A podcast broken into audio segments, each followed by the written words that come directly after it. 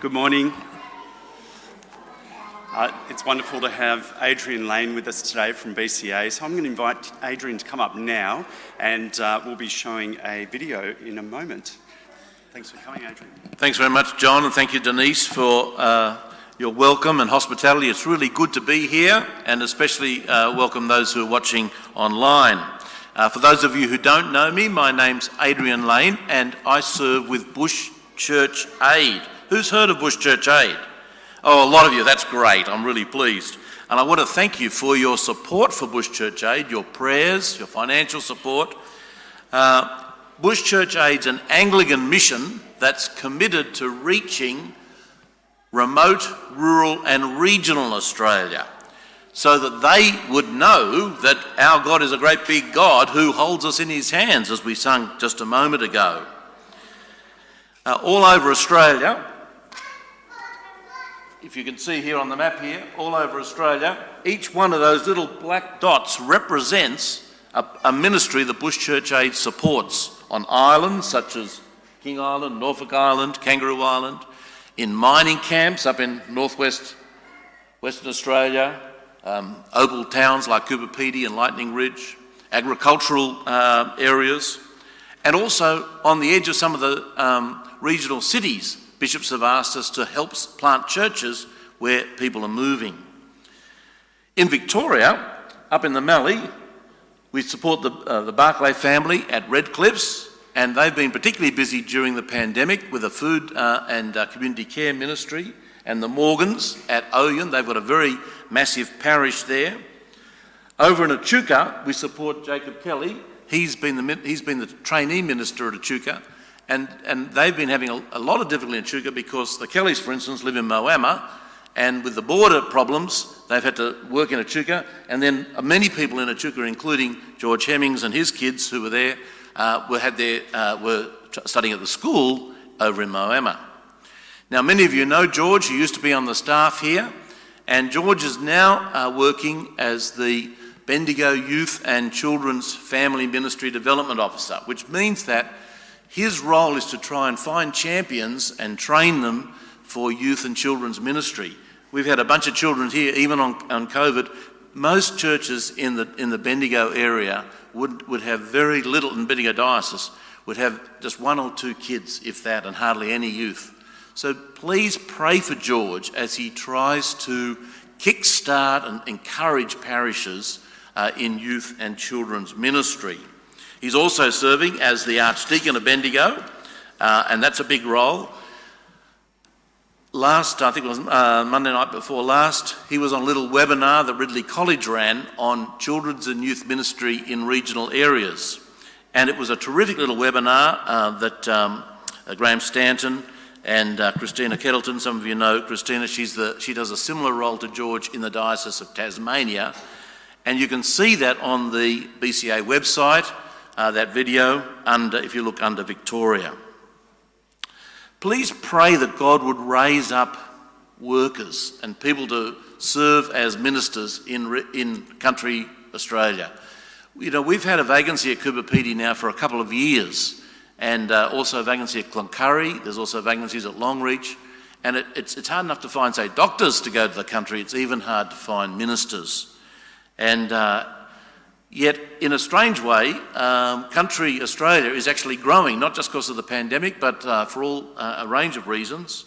And in particular, it's growing multiculturally. So if you go in lots of country Victoria, you'll find the health services are run by um, people who might be new immigrants from South Asia, for instance, the grocery stores by Chinese people, uh, the gas stations similarly. So uh, there's a real need for ministers in uh, country uh, Australia. So please pray for uh, that God would raise up workers. Thank you for supporting us financially. And then I'd also ask that you'd pray that even from amongst your own people here at, uh, at Burwood, that people from even from you here might actually go and serve like George. Now, we're going to show a little video that was produced for our centenary. It's a couple of years old, but what you'll notice in the centenary video, it compares what we've been doing over 100 years with what we're doing now. So thanks very much. Monday, the 26th of May 1919. It was a cold, wet night in Sydney. But that didn't stop a small group of clergy and laity from gathering at St Andrew's Cathedral to pray for and plan a new, bold, and uncertain venture. They had a vision for gospel work that would send men and women to minister in the most remote parts of Australia. But they were not to know that the birth of the Bush Church Aid Society that wintry night would result in thousands of people hearing the good news about Jesus on railway tracks, in forests, underground, in hospital, through the mail, in bush homes and in tiny churches in every state and the Northern Territory. They could not know the number of lives that would be saved by faithful doctors, nurses, and bush pilots. They could not know that well educated children would rise up to face the challenges of the 20th century because they were given a home by the Bush Church Aid Society. They were not to know that no one would ever be able to count the number of people who responded to the gospel of Jesus because of a gently spoken word, a godly example, or a church service held in the bush. 100 years later, BCA continues to work with new ways of reaching people wherever they are. They're planting churches in new deserts, the ones on the edges of big cities. BCA is supporting ministry by Aboriginal and Torres Strait Islander people. They're committed to working with the First Peoples so that they can serve Christ in ways that are biblically faithful and culturally appropriate. BCA continues in a commitment of serving hurting people in times of crisis and through Christ centred pastoral care. And of course, there's still the talking to people, one to one, about the gospel of Jesus. It's been a century of change. It's been a century of work. It's been a century of serving Jesus in remote and rural Australia.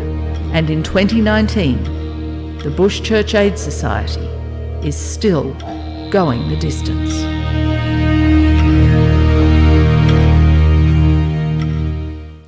Well, obviously, we're a couple of years older now, but uh, hopefully, you'll uh, enjoy that uh, video. It gives you a bit of an idea of what we've been doing. When you came in, I hope you got a show bag. We've got plenty of them there. Um, you'll find a couple of our quarterly magazines there. Uh, the Real Australian, which uh, is really exciting what God's doing in the bush. Um, also, what really keeps us going are our quarterly prayer notes, and I'd re- I want to thank those who regularly pray for us. I'm on day 13, and always on day 13, it's like having a birthday. It, always good things happen. If you dig deep enough, you'll find a cool little eucalyptus pencil and uh, with a card on it. And if you'd like to be on our mailing list, either electronically or by post, just fill out your details there. There's a donations box on the table just next to where you checked in, hopefully, and just put your card in there and we'll add you to the mailing list. One thing I've been doing is I've been writing prayer notes for our regional municipalities in Victoria. And uh, I've just put one of them in, in your bag randomly. My own people come from Maryborough and Warrnambool, and so I've been praying for them for some time. And uh, uh, this one here has um, Central Goldfields. There you go, that's Mary, Maryborough, so that's great. And uh, if you've got a link to, Central, uh, to re- uh, regional Victoria in some way, you may go on holidays, you may have kids working there, or you yourself might have worked there, you may have an investment there, been born there. Can I encourage you to pray for uh, the area you're from? I've got a copy of each of those uh, uh, prayer notes for each municipality also out there on the table. Thanks a lot for having us. It's good to be here.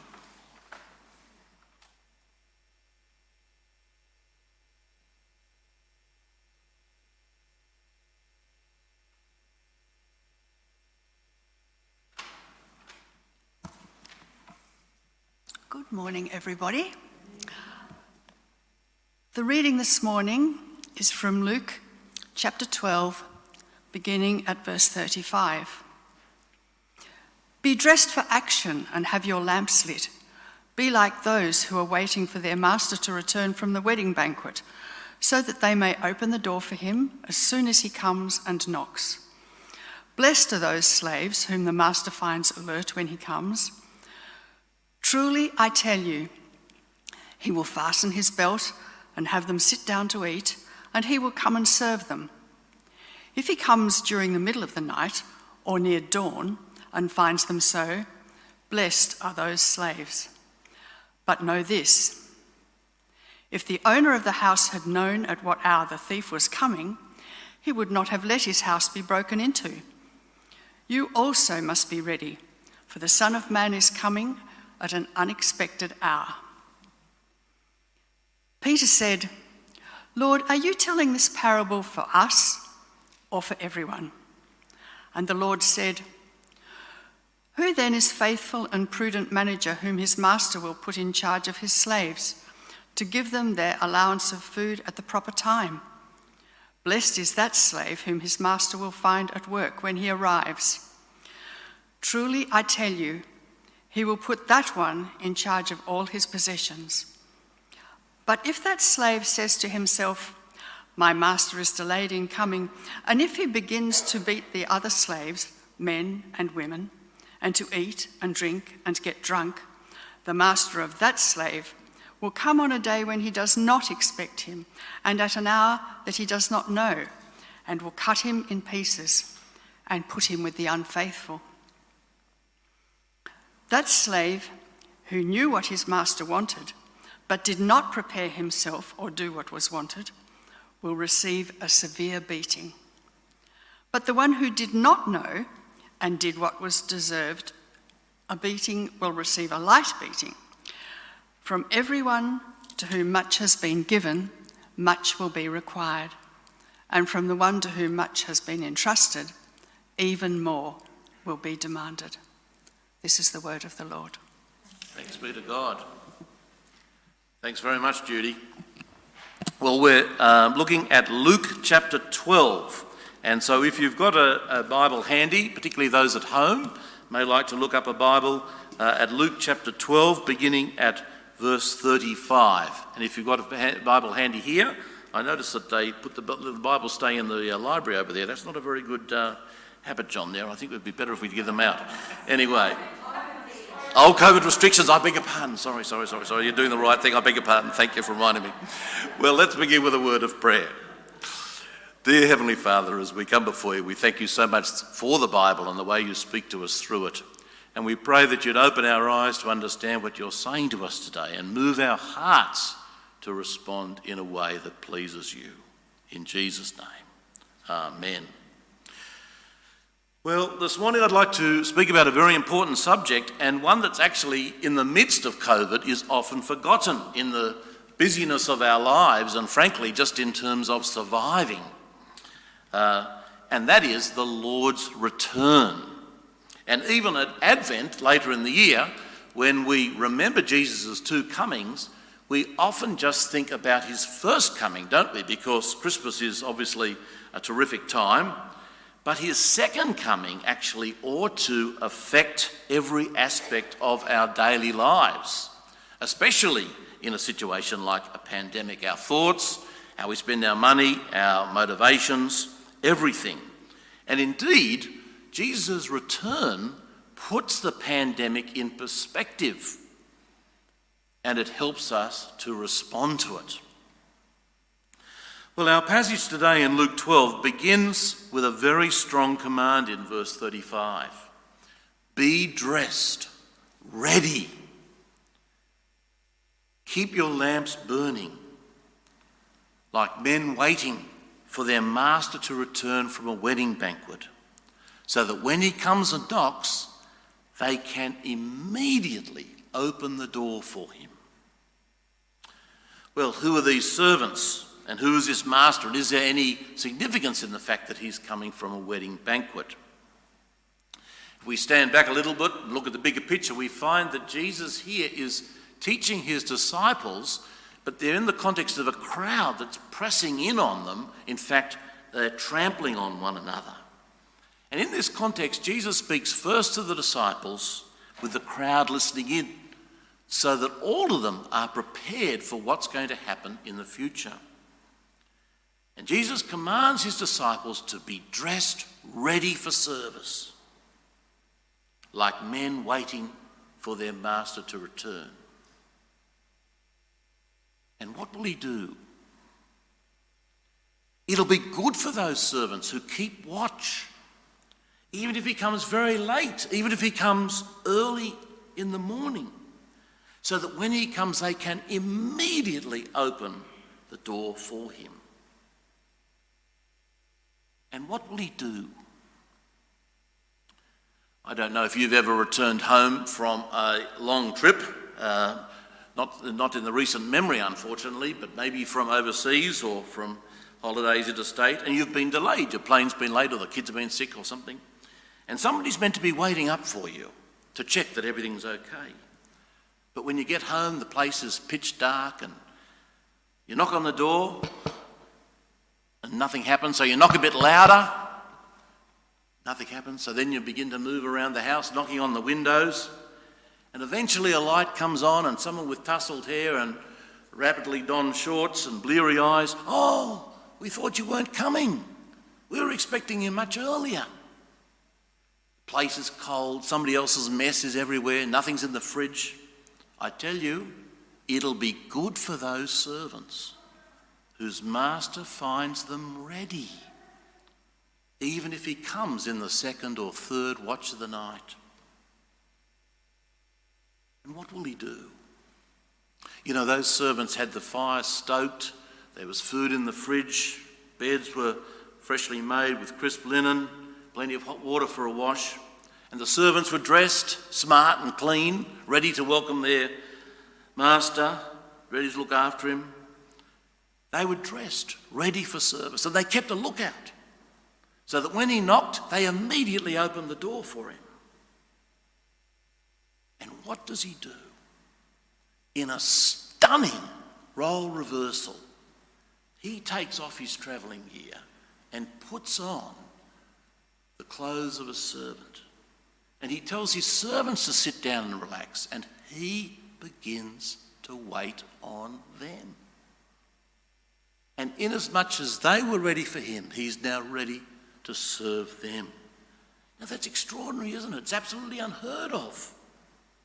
It's an extraordinary thing for a master to do when he comes back tired from a major function. But what a wonderful and wonderfully surprising act for those faithful servants who sit amazed. So be ready. Well, Jesus then slips into a second parable, almost without us knowing it, in this little collection of three parables about his return. But understand this if the owner of the house had known what time the thief was coming, he wouldn't have let his house be broken into. Duh! You must also be ready, because the Son of Man will come at an hour when you do not expect him. Thieves come, obviously, at a time when you don't expect them. If you knew they were coming, you'd be there with the police, wouldn't you? Like Frederick in uh, Pirates of Penzance. Thieves come when you least expect them. You might have just dropped out for some milk or some bread that you've run out of, or take the kids to school or childcare, and you get back, the door's open, and you've been robbed. So it's a very strange little parable, this, because Jesus is talking about thieves, and how do you prepare for thieves? Do you just pretend they'll never come? Some people do, and they get burnt as a result. But if you've been robbed a few times and if you've lost uh, something that's valuable to you or uh, something that's emotionally important to you, you train yourself in habits and disciplines, don't you? You always presume thieves will be coming any time, every time. You always lock the house. You always lock the windows. You never leave anything valuable inside, in the car, for instance. I live in an apartment block, and I had a friend staying with me and uh, I wasn't there at the time. He was in the shower, he came out, his computer and wallet had gone. I said, Sam, why didn't you lock the door? He said, Lock the door, I'm in the house. I said, Even when I go out for the garbage, take the garbage out, I lock the door. Thieves come when you least expect them. You never let your guard drop. Because you know you may be visited any time. Be ready. Just the same, the Son of Man will come at a time when you least expect him, even during a pandemic. So get into the right habits and disciplines. That's the way you'll stay safe. Never let your guard drop because you know you might be visited at any time. Peter then, then says to Jesus, no doubt looking at the crowd around him, Lord, are you saying this for us or for them? And by way of an answer, Jesus actually moves into a third parable. Who then, Jesus says, is the wise and faithful manager whom the master puts in charge of his servants to give them their food allowance at the proper time? It'll be good for that servant whom the master finds doing so when he returns. Indeed, it'll be so good that the master will put him in charge of all his possessions. Because of his faithfulness, the master will put this manager in charge of all his possessions. The master completely trusts him he invites him into his inner circle, privileged and honoured. On the other hand, let's imagine that this manager says to himself, Oh, my master seems to be a long time coming. I'm not even sure he's going to get back. Maybe he's died or gotten sick. And so instead of caring for his master's servants, begins to get a little slack, a little bossy, a little self important, you know. And instead of carefully sharing out the produce of the farm so that everybody has their fair share of food, he begins to fill himself a little bit more and drink a little bit more and throw his weight around a little bit more and boss the other servants around a little bit more. I mean, who's to stop him? You know. But then suddenly,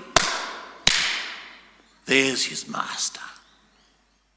And this manager is caught with his pants down in the middle of the fracas,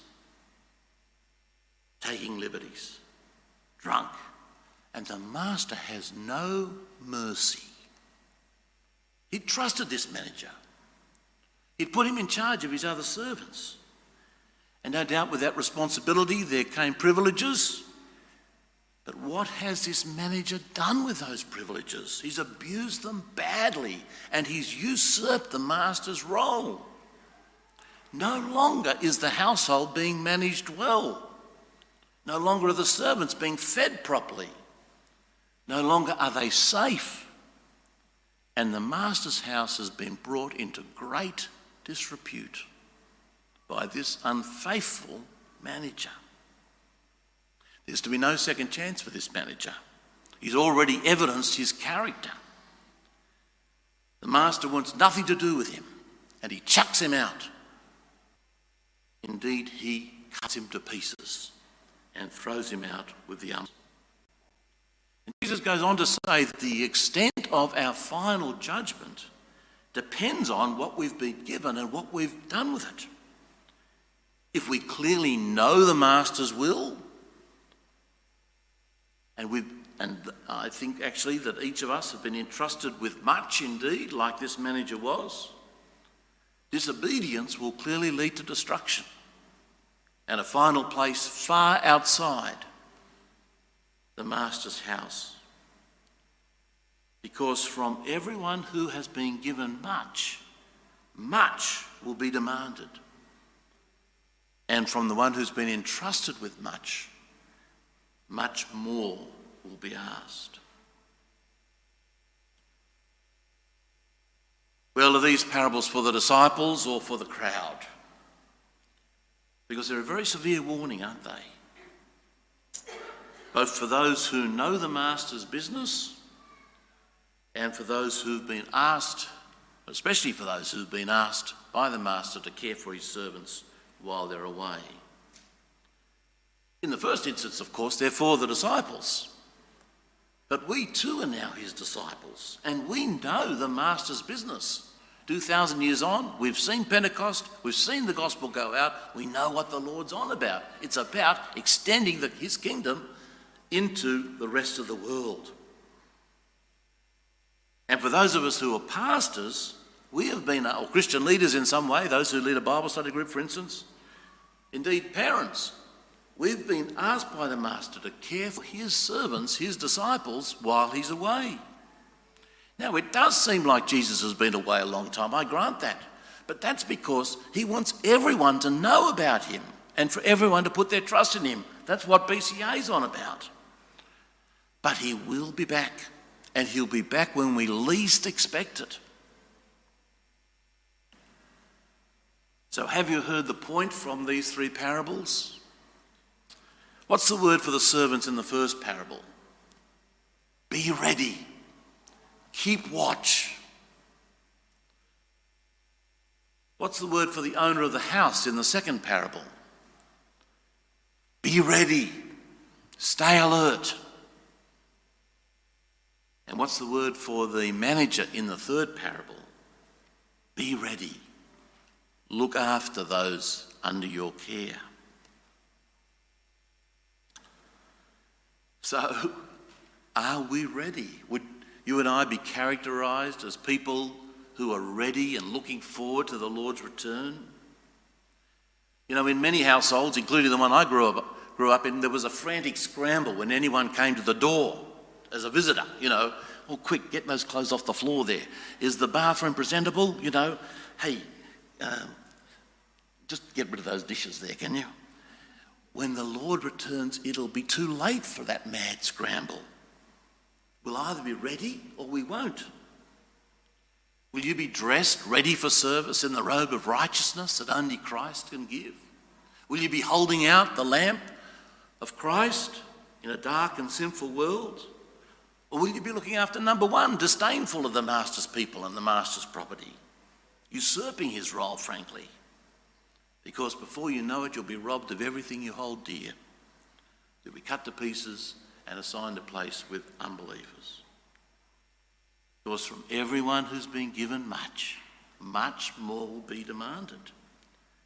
And from the one who's been entrusted with much, much more will be asked. But for those of us who are ready, there's an amazing promise here, isn't there? From the master who's just come from a wedding banquet. Indeed, he's come from a wedding banquet because he's preparing a wedding banquet that's, a, that's we're all going to be invited to, all those who follow him. And he will wait on us. He will wait on us. And more than that, those of us who have faithfully cared for his servants will now steward joyfully all the master's possessions. That's amazing and incredible, isn't it? Are you ready? Shall we pray? Lord God, as we come before you, these words that we read in your word today are sober and serious and very grave. We pray that in the midst of our busyness, in the midst of our unsettledness with the pandemic, you would help us to be focused on being your servants day by day, seeking to serve you each day with the tasks you give us, the good works you plan for us to do. And may, Heavenly Father, we be ready for your return. In Jesus' name we ask. Amen.